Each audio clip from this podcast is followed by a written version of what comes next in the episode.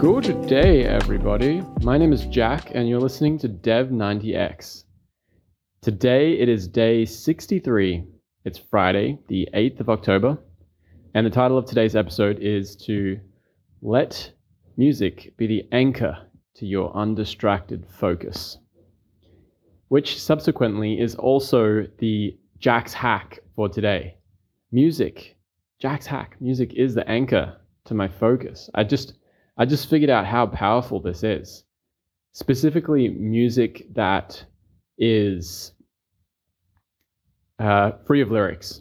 Yeah, so you've got different kinds of, I don't know, whatever you're into that doesn't have that, that doesn't have lyrics. At the moment, I've been listening to a lot of old video game music that just relaxes me and makes me feel like I'm just in a video game. And as soon as I plug that in, doesn't even matter if I'm working next to someone, suddenly the whole anxiety of someone's about to talk to me just disappears and I can focus. And I found that to be such a hack when you're like, when you're working around other people or when there's people who like to talk to you in some way, shape or form. Um, when you stack this on top of managing notifications and, and doing like focus states on the new iPhone on i O S fifteen, I think it's a really powerful one. So yeah, I've been playing with this and I've been finding some really great music, and I am finding it really easy to get back into that focused state. It's almost like a Pavlovian thing where you get trained, you train your mind to be, to anchor focus to that. When you're listening to music, you're focused, and you stop the music, you stop playing the music when somebody talks to you or distracts you. And then when you plug back in, you're focused again, rather than just allowing yourself to get really unfocused for a long period of time. Progress update for today is from last night. I did four more challenges on Learn to Code two, which was pretty pretty solid. I felt like that was a good amount of coding. Definitely got at least one line in that, probably more like one hundred or two hundred lines. And Then the, today I spent the majority of my morning coding again. Uh, so I've done a lot of coding today. Uh, what I'm working on right now is I'm building handstand, the handstand logic layer. So just to reiterate how this all works, you've got, you've got the iPhone camera that's taking data from the camera and putting it into a buffer.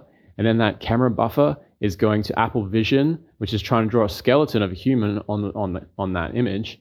And then that skeleton of the human is going to Handstand Vision, which is trying to understand what the skeleton's doing. And then it says what it's doing, if it's doing a, either other, entry, handstand, or exit. There's four different things that it can say. And then that pose now gets passed to the logic layer, the final log, the final say in the truth of the matter. The logic layer is like the handstand judge, which decides what is truly, truly happening based on what I'm seeing with the pose predictions. Because the thing is, every step of this process is not perfect. And so I'm using the logic layer to tweak it based on my actual user experience of when I'm using the app, and I'm finding where it doesn't perform very well and where logic could, could just tune it up a little bit. And so I'm building the logic layer. I built V one today. I built it, tested it, didn't work. uh, so unfortunately, my, my prototype for implementing the logic layer using this method has failed. And the main reason is because I was using a like two-dimensional array, not actually two-dimensional array, but it does a logic pass, or it does a logic assessment based on two values in the array. And then it wipes the array clean and then puts two two fresh new values in it. And so what it's doing is that every second, the handstand vision is making an assessment of what pose it's seeing. And then it takes that pose, which is just a string, just a label of text, and it pops it into the logic array. And, and then it takes the next one, pops the next one in, and then that's two. And then the logic will do an assessment based on that. And then there's a whole, whole stack of rules based on if it sees, based on what it sees in that in that array with those two items, uh, as to what to do and what that means. And so I've gone and I've mapped out all these rules, and I realized that every if you're only looking at two poses, you can't get the accuracy that you need. You need to have a longer memory than just two. And so I've re-architected it, and now I'm working on Logic V two. It's under construction, and I'm going from there. My new strategy is to build an array that continuously gets longer and longer and longer. And and then there's like a window, a logic window that looks at the last five poses of the array. But that window could also potentially be made longer or shorter, doesn't matter. But that's easily easy to t- tweak and tune. And it just, yeah, it just has more to look at. And I think that is, oh, not only that, but the array that it's looking at is not wiping itself clean, but rather it's being, it's it's it's sliding along.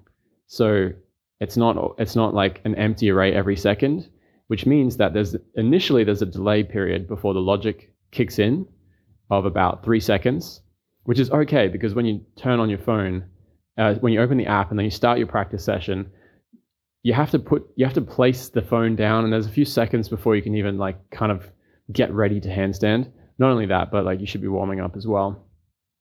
Um, and so that initial delay does not matter at all. And then it's making a logic assessment every second from that point. So I think the new design will work. I'm hopeful anyway.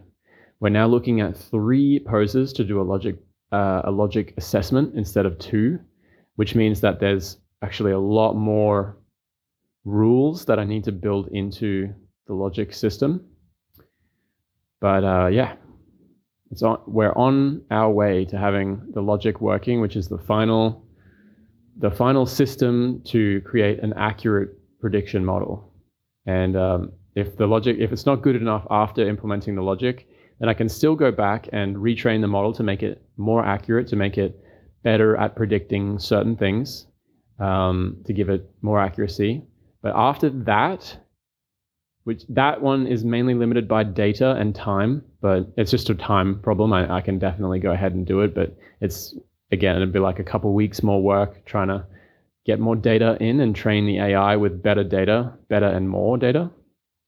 Um, but if after that point, if it's still not good enough, then I've got problems. But I don't think, I don't think that will be the case. I feel very good about about getting to a high degree of accuracy after doing a logic pass on it. So that is that is it for today. A lot of coding. It feels really good. L- listening to a lot of music, and um, I'll talk to you again tomorrow.